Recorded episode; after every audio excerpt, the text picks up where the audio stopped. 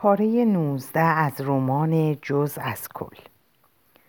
سیزده سالم بود وقتی که یک روز پدرم با عکسی بزرگ و براق از یک گوش, از یک گوش آمد خانه. گفت این چیزی است که برایش پسنداز کرده. یک گوش. یک گوش جدید برای جایگزینی گوشی که با آن آتش خانمانسوز از بین رفته بود. می‌خواست پول را بدهد به جراح پلاستیک تا گوشش را درست کند. تمام این مدت برای چنین چیزی ایثار کرده بودیم. عجب ضد حالی. پیوند پوست هیچ چیز هیجان در خود ندارد. بابا یک شب در بیمارستان خوابید. با اینکه می‌دانستم از گل هیچ خوشش نمیآید به هر حال مجبور بودم بخرم. همیشه به نظرم هدیه دادن گیاهان به کسی که درد می‌کشد کار بی منطق می آمد. یک ولی چند گل آفتابگردان بزرگ پیدا کردم. محلشان نگذاشت به جهنم. مهم این بود که عمل موفقیت آمیز بود. گفت دکتر خیلی راضی بوده. یه نکته مهم. هیچ وقت حال مریض رو از خودش نپرسید. وقت تلف کردنه. مهم اینه که کشف کنید دکتر چی حس... چه حسی داره. و دکتر پدرم داشت با دومش گردو میشکست. پانسمان رو باز کردن. راستش رو بخواید چنان توقعم بالا رفته بود که انتظار داشتم یه چیز خارق‌العاده ببینم. یه گوش عظیم مثل دربازکنای چند منظوره یا گوشی با قابلیت صفر در زمان که می‌تونه مکالمه های گذشتهشون رو بشنوه. یا گوشی جهانی گوشی جهانی که می‌تونه حرفای تمام آدمای زنده رو گوش کنه.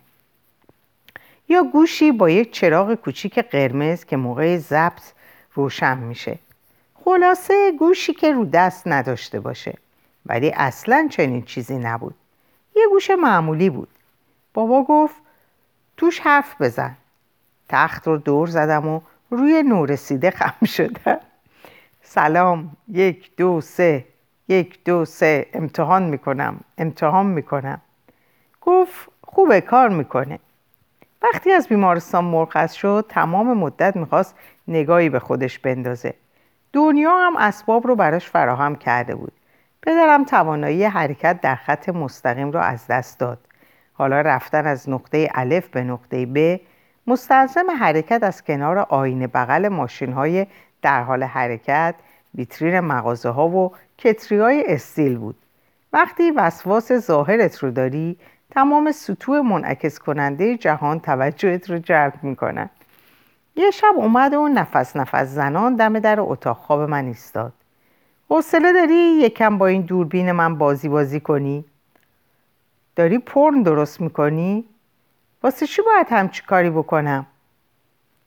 این بین خودت و زندگی نام, نویس، نام نویست می‌خوام چند تا عکس از گوشم بگیرم برای آلبوم آلبوم گوش؟ گفت ولش کن و با عجله برگشت پذیرایی سب کن. دلم براش سوخت. ظاهرا دیگه نمی‌تونست خودشو بشناسه. ظاهرش شاید تر و تمیزتر شده بود ولی درونش یه شماره آب رفته بود. در کل ماجرا چیز شومی می‌دیدم. انگار با اضافه کردن یه گوش بخشی بنیادین از وجودش رو خورد کرده بود. حتی بعد از جراحی پلاستیک هر روز کار می‌کرد. بازم از پول خبری نبود.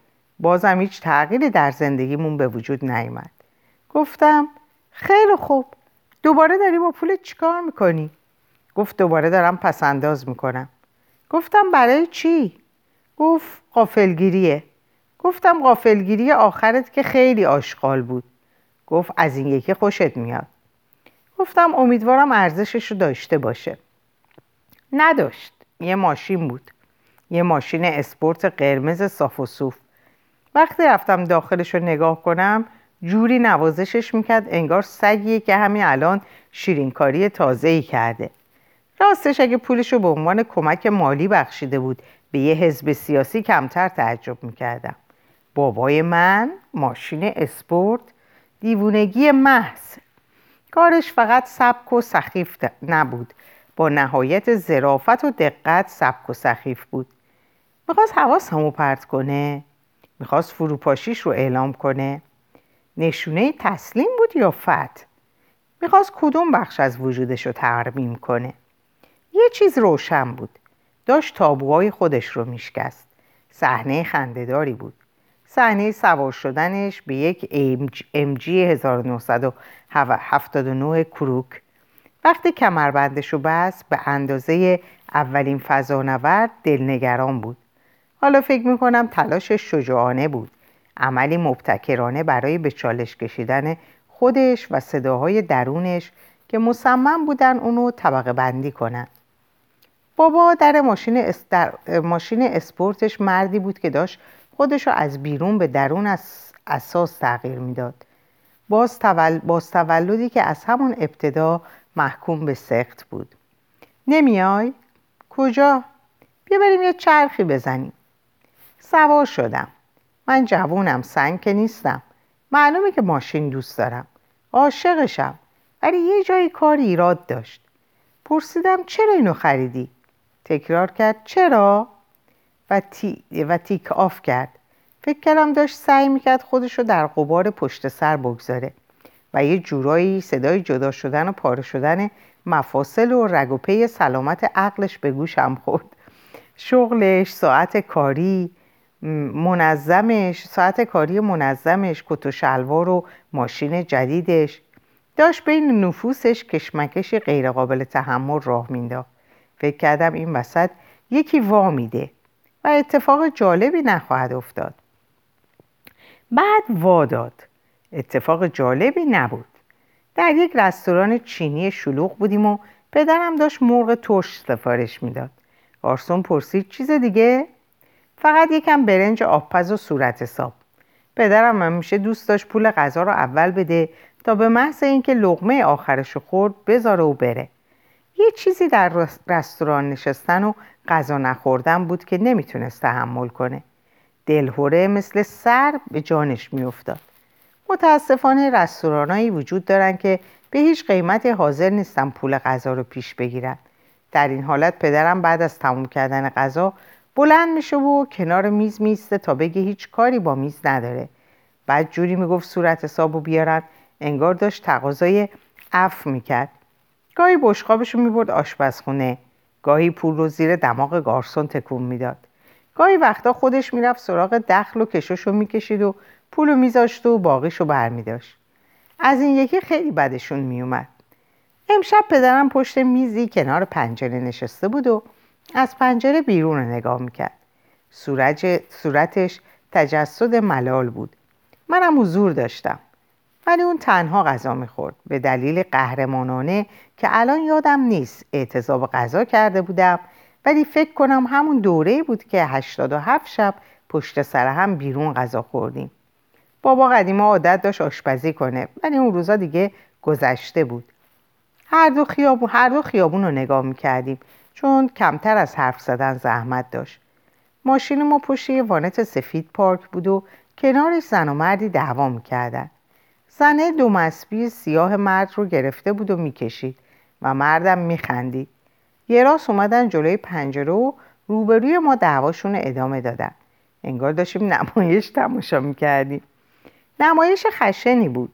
مرد با زهرخندی بر لب پیچ و تاب می‌خورد و سعی می‌کرد موهاشو از دست دست زن خلاص کنه.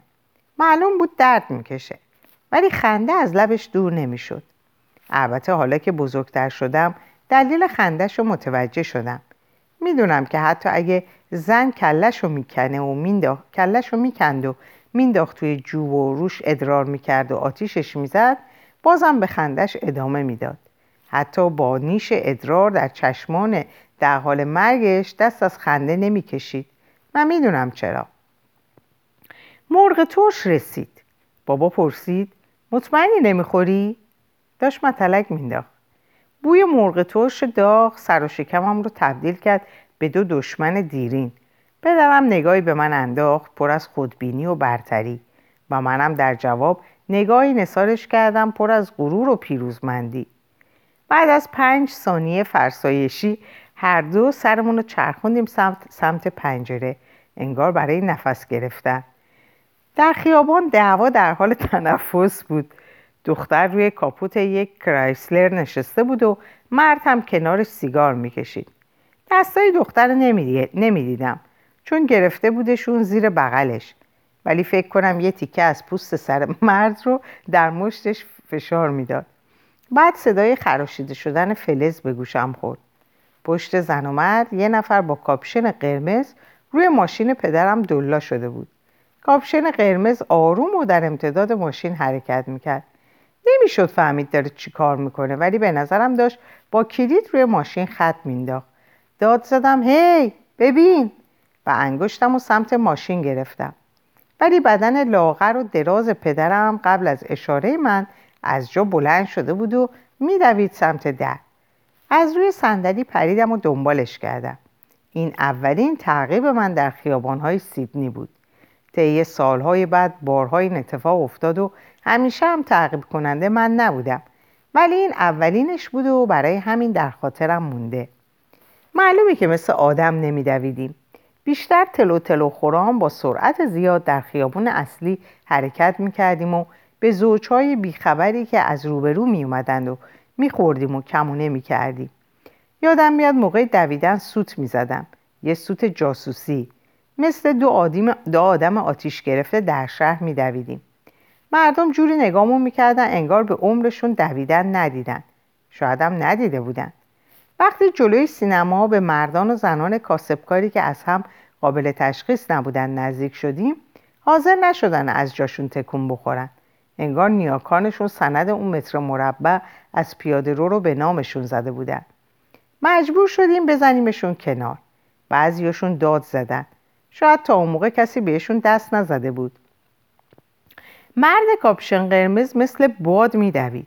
پرید وسط خیابون و از بین ماشین در حال حرکت ویراژ داد. فقط یه قدم از پیاده رو دور شده بودم که پدرم دستم رو کشید و گفت با هم. بترسید از پدر و پسر در تعقیب مرد مرموز کاپشان قرمز. بترسید از گروه دو نفره خطرناکی که دست در دست هم در حال تعقیبند. پیچیدیم و رسیدیم به خیابون خالی. حضور ما به خالی بودن آن احمق بخشید. هیچ کس نبود. حس کردم وارد بخش دور و فراموش شده از شهر شدیم. یه لحظه ایستادیم تا نفس بگیریم. قلبم مثل شونه ای که می‌خواد دری چوبی رو باز کنه به قفسه سینم ضربه می‌زد. بابا گفت بریم اونجا. وسط خیابون یه بار بود رفتیم سمتش. روی پنجرش هیچ چیز نوشته نشده بود. ظاهرا بار اسم نداشت. پنجره هاش دودی بودن و نمی‌شد داخل شدید جایی بود که نور اندک خطرناک جلوش می‌داد. از همون بیرون پیدا بود. از اون جاهایی بود که آدمای شریر هر کسی رو که ازشون ساعت می‌پرسید با چاقو ناکار می‌کردن. جایی که قاتلان زنجیره‌ای برای فراموش کردن بدبختیاشون می‌رفتن اونجا. جایی که بدهکارا و قاچاقچی‌ها با هم شماره تلفن رد و بدل می‌کردن. و جامعه ستیزها به دورانی میخندیدند که با دار و ستیزها اشتباه گرفته می‌شدن می‌خوای بیرون منتظر بمونی؟ میرم تو. فکر نکنم به جای خوبی ختم شه. مهم نیست. پس بریم. فقط بعد از چند قدم رسیدیم به رختکن. کاپشن قرمز به جالباسی آویزون بود و مثل یک نقمه نوسان داشت. یه گروه موسیقی روی صحنه بود که صدای خواننده شبیه صدایی بود که از جویدن آلومینیوم فویل ایجاد میشه. بالای بطریا چند ساز به دیوار آویزون بود. یه ویالون و یک آکاردئون و یک گیتار. شبیه امانت فروشی بود. دو بارمن خسته هر از گاهی برای خودشون تکیلا میریختن. دو بارمن خسته. بابا برای خودش آبجو و برای من لیمونات سفارش داد. منم آبجو می‌خواستم ولی به لیمونات رضایت دادم. تمام زندگیم همین بود. من و بابا یه چشمون به رخکم بود و یه چشمون به سالو. چند ساعت اونجا موندیم و سعی کردیم حدس بزنیم مرد مورد نظرمون کدومه. ولی پیدا کردن یه خرابکار از روی چهره مشکله. مثل اینکه بخوای از قیافه کسی بفهمی خیانتکاره یا کودک نواز. آدما رازهاشون رو جایی غیر از صورت پنهان می‌کنن. چهره جایگاه درده. اگرم جایی باقی بمونه ناامیدیه. به هر حال حدسامون رو زدیم و بر چه اساس؟ نمی‌دونم. بابا یه کتوله ریشبوزی رو انتخاب کرد. اصرار می‌کرد خودشه. من که می‌خواستم متفاوت باشم یکی رو که موهای بلند قهوه‌ای داشت و دهانی ارغوانی و زشت انتخاب کردم. بابا می‌گفت بیشتر شبیه یه دانشجوئه تا خرابکار. چه رشته ای می‌خونه؟ بابا گفت معماری. یه روز یه پلی, پلی می‌سازه که خراب میشه. پرسیدم کسی هم میمیره؟ بله چند هزار نفر. وقتی داشتم به هزاران نفر کشته فکر می‌کردم بابا یه لیوان دیگه سفارش داد و متوجه زنی بلوند با دندونای رژ لبی شد که به پیشخان تکیه داده بود. پدرم یه لبخند شماره سه به اون زد. از همونایی که برای فرار از جریمه سرعت غیرمجاز در چنته داشت. زن بدون اینکه سرش رو حرکت بده نگاش کرد. بابا گفت سلام. زن در جوابش سیگار روشن کرد و بابا رفت و نشست روی صندلی کنارش. پرسید نظرت در مورد گروه موسیقی چیه؟ خیلی از اینجور موسیقی خوشم نمیاد. می‌تونم یه لیوان مهمونت کنم؟ نظرت در مورد گروه موسیقی چیه؟ زن خنده ای کرد که بیشتر شبیه قرقره بود. بعد از یکی یه دقیقه طولانی که هیچ اتفاقی نیفتاد بابا از نگاه کردن به نیمرخ زن خسته شد و دوباره برگشت روی صندلی خودش لیوانش رو یه نفس سر کشید پرسیدم فکر می‌کنی هیچ وقت ازدواج بکنی؟ نمی‌دونم پسر می‌خوای؟ مطمئن نیستم از طرف دیگه دوست ندارم تا آخر عمر تنها باشم تنها نیستی من هستم لبخندی زد و گفت آره راست میگی پرسیدم از طرف دیگه چی؟ چی؟ تو گفتی از طرف دیگه دوست ندارم تا آخر عمر تنها باشم. هم یادم نمیاد. از ذهنم رفت. شاید هیچ چیزی اون طرف نیست. آره شاید. بلوند از پشت پیشخون بلند شد و رفت سمت میزی که چند زن پشتش نشسته بودن. چشمای پدرم در تمام مسیر حرکت تعقیبش کرد. فکر کنم چیزی درباره ما گفت چون همه ما رو نگاه کردن. و کاملا مشخص بود که دارن در ذهنشون توی صورت پدرم توف می‌کنن. تظاهر به نوشیدن از لیوان خالیش کرد. این صحنه حالم رو بد کرد و برگشتم و یه چشمامو دوختم به رخکن و چشم دیگم و به دهان عوضی و ارغوانی و جانی دانشجوی معماری و اونو در دفتری در طبقه بالای یک آسمون خراش تصور کردم که از اون بالا به هزاران کشته و بازوهای نقره‌ای پل شکستش نگاه می‌کنه. کاپشن قرمز هنوز آویزون بود و وقت میکشت. داشت دیر می‌شد خسته بودم. پلکام می‌خواستن بسته شن میشه بریم؟ بابا از بارمن پرسید اینجا کی تعطیل میشه؟ حدود شیش. بابا گفت لعنتی. و یه لیوان دیگه سفارش داد. قشنگ معلوم بود اگه لازم باشه حاضره تا صبح همونجا بمونه. چرا نمونه؟ هیچکس در خونه منتظرمون نبود. هیچ پیشانی از نگرانی چین نیفتاده بود. هیچ لبی منتظر نبود تا ما رو بوس شب بخیر کنه. اگه هیچ وقتم بر نمیگشتیم کسی نبود دلتنگ ما بشه. سرم رو گذاشتم روی پیشخون. چیزی خیس و نوچ زیر صورتم بود ولی خسته تر از اون بودم که سرم تکون بدم. بابا سیخ روی صندلی سیخ روی صندلی نشسته بود و رخکن رو میپایید. خوابم برد. خواب چهره دیدم شناور در تاریکی. فقط یه صورت. صورت جیغ می‌کشید. ولی رویام سامت بود. خیلی ترسناک بود. بیدار شدم و دیدم یه پارچه خیس کنار دماغمه. سرتو بردار لطفا. بارمن داشت پیشخون و دستمال می‌کشید. چی شده؟ داریم میبندیم. دهانم شور بود. چشامو پاک کردم. در خواب گریه کرده بودم. گیت شدم. یادم اومد صورت ترسناک بود نه غمگین. بارمن جوری نگام کرد که معنیش این بود که تا وقتی در خواب گریه می‌کنی هنوز مرد نشدی. می‌دونستم راست میگه ولی چیکار می‌تونستم بکنم؟ ساعت چنده؟ پنج و نیم. بابای منو ندیدین؟ اونجاست. بابا کنار رخکن ایستاده بود و این پا اون پا می‌کرد. سرم رو بلند کردم و دیدم کاپشن قرمز هنوز سر جاشه. فقط چند نفر باقی مونده بودن. مرد دهان ارغوانی زنی با صورتی عصبانی و کله تراشیده مردی ریشو با صورتی پرچین.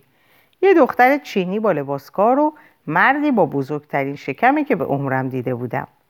بارمن سرشون داد زد. دارم تعطیل می‌کنم. برین خونه پیش زن و بچهتون. همه زدن زیر خنده. نفهمیدم چه چیزی این حرفش خنده داره. رفتم پیش پدرم. پرسیدم خوب خوابیدی؟ حالم بده. چی شده؟ وقتی پیداش کردی می‌خوای باش چیکار کنی؟ بابا ابروهاشو به من با ابروهاش به من فهموند سوالم احمقانه است. مشتری ها یکی یکی می‌رفتن بیرون. بالاخره دختر کله تراشیده روی پیشخون رختکن خم شد. به کاپشن قرمز اشاره کرد و گفت اون مال منه. پس کار یه زن بود. مقصر خرابکار. مسئول اونجا کاپشن رو داد دستش. حالا باید چیکار کنیم؟ بابا گفت سلام. دختر برگشت طرف پدرم. خوب نگاش کردیم. چشان سبزی داشت و روی استخانی ترین صورتی که به عمرم دیده بودم. فکر کردم باید به خاطر اون چشمایی سبز از خدا متشکر باشه. چون هیچ چیز زیبایی جز اونها نداشت. هیچ چیز زیبایی جز اونها نداشت. لباش نازک بودن. تقریبا وجود نداشتن. صورتش نحیف بود و رنگ پریده. اگر چشماش نبود صرفا یه پوست بود که روی یه اسکلت دراز کشیده بودن. چشماش نیمه مات بودن. بابا دوباره سلام کرد. دختر محلش نذاش و با پا در رو باز کرد و رفت توی خیابون. بیرون بارون ملایمی از آسمون زرد فلزی میبارید. خورشید رو نمی‌دیدم ولی می‌دونستم همون گوشه و کناره. خمیازش هوا رو روشن کرده بود. نفسی عمیق کشیدم. هیچ شکی نیست که بوی سحر با بوی بقیه روز فرق داره. تازه است. مثل گازی که از سر کاهو می‌زنی و بعد از بعد اونو جوری دوباره در یخچال می‌ذاری که کسی متوجه گاز نشه. دختر زیر سایبون ایستاده بود و زیپ کاپشن قرمز معروفش رو بالا می‌کشید. سلام. صدای پدرم هیچ تأثیری بر اون نداشت. گفتم شاید اگه گلومو صاف کنم فایده ای داشته باشه. کردم. چشمای سبز روشنش به من و پدرم نگاه کرد چی می‌خواین؟ بابا گفت تو روی ماشین من خط انداختی. کدوم ماشین؟ ماشین من. کی؟ همین امشب حدود یک روبه‌روی نو. کی گفته؟ پدرم گفت من میگم. و یه قدم به طرف کاپشن قرمز با چراغای سبز برداشت. می‌دونم خودت بودی. برو گم شو قبل از اینکه زنگ بزنم به پلیس. اوهو تو می‌خوای به پلیس زنگ بزنی؟ آره شاید بزنم بچه مایه دار به من چی گفتی؟ بهت گفتم بچه مایه دار بچه مایه دار هر بار دهنتو باز می‌کنی بیشتر خودتو می‌بری زیر سال اگه ماشین منو ندیدی از کجا می‌دونی من مایه دارم؟ فکر, فکر کردم ای ول بابا دختره الانه که بزنه به چاک. کتت از هموناییه که پولدارای خیکی بیشرف میپوشن. ای ول چش سبزه گیر تنداخ بابا. بابا گفت محض اطلاعات ارز کنم من مایدار نیستم. هرچی هستی به من مربوط نیست. این شب موسیک داشت به بنبست می‌رسید. بابا دست به سینه ایستاده بود و سعی می‌کرد از بالا چشمای سبز رو نگاه کنه و دخترم دست به سینه ایستاده بود و با چشمایی دریده پدرم رو نگاه می‌کرد. چشماشو چنون درونده بود که فکر می‌کردی پلک نداره. تموم شد. میشه بریم خونه؟ چند سالته؟ گم شو. فقط دو تا چیز ازت می‌خوام. به هیچ کدومشون نمی‌رسی. اعتراف و دلیل. همین. فکر کردم این دقیقا همون چیزیه که یک مرد مجرد می‌تونه ساعت پنج و نیم صبح بگه. برای همینه که آدما زن و شوهر و دوست دختر و دوست پسر می‌گیرن. برای اینه که به خودشون اجازه ندن تا بیش از حد عجیب و غریب شن. ولی یه مرد رو مدتی طولانی تنها بذار تا ببینی هر کاری عجق و جقیت دستش برمیاد. زندگی در انزوا سیستم ایمنی ذهن رو ضعیف می‌کنه و مغز مستعد هجوم افکار غیرعادی میشه. بابا تکرار کرد اعتراف و توضیح. و دستشو مثل نگهبانی که مچ یک دل دوز رو گرفته گذاشت روی شونه دختر. دختر شروع کرد جیغ زدن. کمک پلیس تجاوز. بعد پدرم یه ایده مشکوک دیگر رو رو کرد. اونم پلیس رو صدا زد. به من سقلمه زد. می‌خواست منم داد بزنم. من هم با اون دوتا داد زدم. تجاوز پلیس. ولی من جلوتر رفتم. یگان ویژه رو هم صدا زدم. درخواست هلیکوپتر کردم. شیطون رو صدا زدم. از زمین خواستم تا آسمون رو ببله. این کارم دختر رو آروم کرد. از پیاده رو رفت زیر بارون. من و بابا من بدون کلامی همراهش رفتیم. هر از گاهی چشمان سبز به ما نگاه می‌کردن. ازم پرسید با این نفه چیکار می‌کنی؟ نمی‌دونم. باباته؟ میگه هست. این که نشد حرف. هی خراب کار. باهاش حرف نزن. باید اعتراف کنی. نمی‌تونی چیزی رو ثابت کنی مایه دار. نمی‌تونم. نمی‌تونم. باشه خراب کار. یعنی فکر می‌کنی پلیس نمی‌تونه رنگ روی کلید توی جیبت رو با رنگ ماشین من تطابق بده؟ چشم سبز یه کلید از جیبش در آورد و انداخت توی چاله آب. اوه ببین چه دست و پا چلفتی هم من. بعد نشست کنار چاله و کلید و شست و با آستین کاپشنش پاک کرد. کلید رو دوباره گذاشت توی جیبش و گفت ببخشید آقای مایدار از هاید پارک وقتی داشت نور و رنگ عوض می‌کرد گذشتیم. سهر داشت در سایه های درختان حل می‌شد. چش سب سری راه می‌رفت و بابا دستم رو گرفت و اصرار کرد هماهنگ با اونها حرکت کنم اون موقع نمیفهمیدم چه اتفاقی قراره بیفته ولی حالا که به گذشته نگاه می‌کنم و اصرارش بر تعقیب این زن عجیب رو می‌بینم به نظرم میاد خبر داشت این دختر چه گند عظیمی به آینده ما خواهد زد. من نمی‌خواست به اون اجازه بده تا یه وقت از زیر بار وظیفه شونه خالی کنه. وقتی رسیدیم بالای پارک حدس بزنید چه کسی بالای میدون تیلر معلق بود؟ خورشید بزرگ نارنجی سوزان. چش سب سیگار روشن کرد. ستایی در سکوت, در سکوت طلوع رو تماشا کردیم و فکر کردم یه روز خورشید زمین رو در خود خواهد مکید و تمام رستوران های چینی و تمام زنهای بلند و تمام بارهای درب و داغون و تمام مردان مجرد و تمام خرابکارا و تمام ماشین های اسپورت در یک آن غرق نوری سفید نابود خواهند شد. باید بگویم طلوع معرکه ای بود. احساس می‌کردم یه تخم چشمم برهنه یه تخم چشم برهنم تخم چشمی به اندازه یک پسر تخم چشمی با گوش و دماغ و زبان و هزاران عصب که مثل موهای اصلاح نشده بیرون زده بودن و همه چیز رو لمس می‌کردن همزمان تمام حواسم بود. حس خوبی بود. یک آن خوشحال شدم از اینکه کسی در خونه منتظرمون نبود. با مادری نگران کنار پنجره پدر و پسرهای معمولی نمی‌تونن تمام شب بیدار بمونن. و طلوع خورشید رو تماشا کنن. رو کردم و به پدرم گفتم چقدر خوبه که تو تنهایی. بدون اینکه نگام کنه گفت من تنها نیستم تو هستی. احساس کردم چش سبز اول به من زول زد و بعد به پدرم. بعد راه افتاد. دنبالش رفتیم و از خیابون آکسفورد به رایلی رسیدیم. تا دم در خونه ای در ساری هیلز دنبالش کردیم. جیغ زد. ممنون که تا خونه با من اومدی مایه دار. حالا می‌دونی من کجا زندگی می‌کنم. حالا می‌دونی رفیقم کجا زندگی می‌کنه.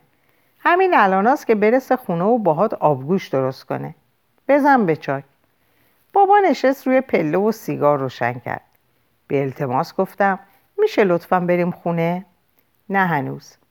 حدود 20 دقیقه بعد چش سبز با شلوار راحتی و زیر پیراهنی زرد اومد بیرون.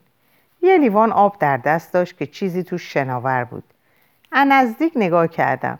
یه تامپون مصرف شده در آب تکون می‌خورد. بابا وحشت زده پرسید می‌خوای با این چیکار کنی؟ نه ترس مایه دار می‌خوام به باغچه آب بدم. تامپون رو در آب چرخوند و بعد آب قرمز لیوان رو خالی کرد پای بوته که شبیه بوته ماریجوانا بود. بابام گفت حالم به هم خورد. دختر گفت من از این بدن زندگی میبخشم. چرا روی ماشین من خط انداختی؟ گفت خفه. و بعد رو کرد به من و گفت یه نوشیدنی می‌خوای؟ اگه توی اون لیوان می‌خوای بدی نه. نه از توی یخچال. چی داری؟ آب و آب پرتقال. آب پرتقال لطفا. به بابات ندیا امیدوارم از تشنگی بمیره. درک می‌کنم. بابا زد پس کلم. هی حق نداری حرفای احمقانه بز... هی حق ندارم حرفای احمقانه بزنم. خسته و خجالت زده بودم و حوصلم هم سر رفته بود. چرا بابا خسته و خجالت زده نبود و حوصلش هم سر نرفته بود؟ موقعیت موسیقی بود؟ روی پله های خونه یه غریبه نشسته بودیم و انتظار میکشیدیم تا اعتراف کنه. در خونه دوباره باز شد. دختر یه لیوان آب پرتقال به من داد و گفت یادت باشه چی به هم گفتیم؟ قول دادم یه قطرم به پدرم ندم. لبخند گرمی زد. در دست دیگش یه ساک سیاه ورزشی بود. نشست کنار پدرم و ساکو باز کرد. داخلش پر از نامه و پاکت بود. اگه می‌خوای منو تعقیب کنی بهتره به یه دردی هم بخوری. این نامه ها رو بذار توی پاکت. بابا بدون اینکه حرفی بزنه پاکت ها رو گرفت. بعد راحت نشست و شروع کرد لیسیدن در پاکت ها. انگار لیست زدن پاکت نامه های غریبه روی پله های خونش طبیعی ترین کار دنیا بود. زبونش جوری کار می‌کرد انگار تنها دلیل وجود داشتنش همین کاره. اما ساعت شیش صبح این همه, رو، این همه راه اومده بودیم تا به اینجا برسیم. تو چی پسر؟ نمی‌خوای کمک کنی؟ اسم من جسپره. می‌خوای پاکت لیست بزنی جسپر؟ نه راستش ولی باشه. ستایی نشستیم و با دقت و ظرافت پاکت ها رو پر کردیم. محال بود بشه اتفاقی رو که در حال رخ دادن بود توضیح داد. انگار همه ما بازیگرانی بودیم که در یک نمایش دانشجویی بازی می‌کردیم و گاهگداری با لذتی پنهانی نگاهی به هم مینداختیم بابا پرسید برای این کار چقدر پول می‌گیری؟ هر صد تا پاکت پنج دلار. کمه که. می‌دونم.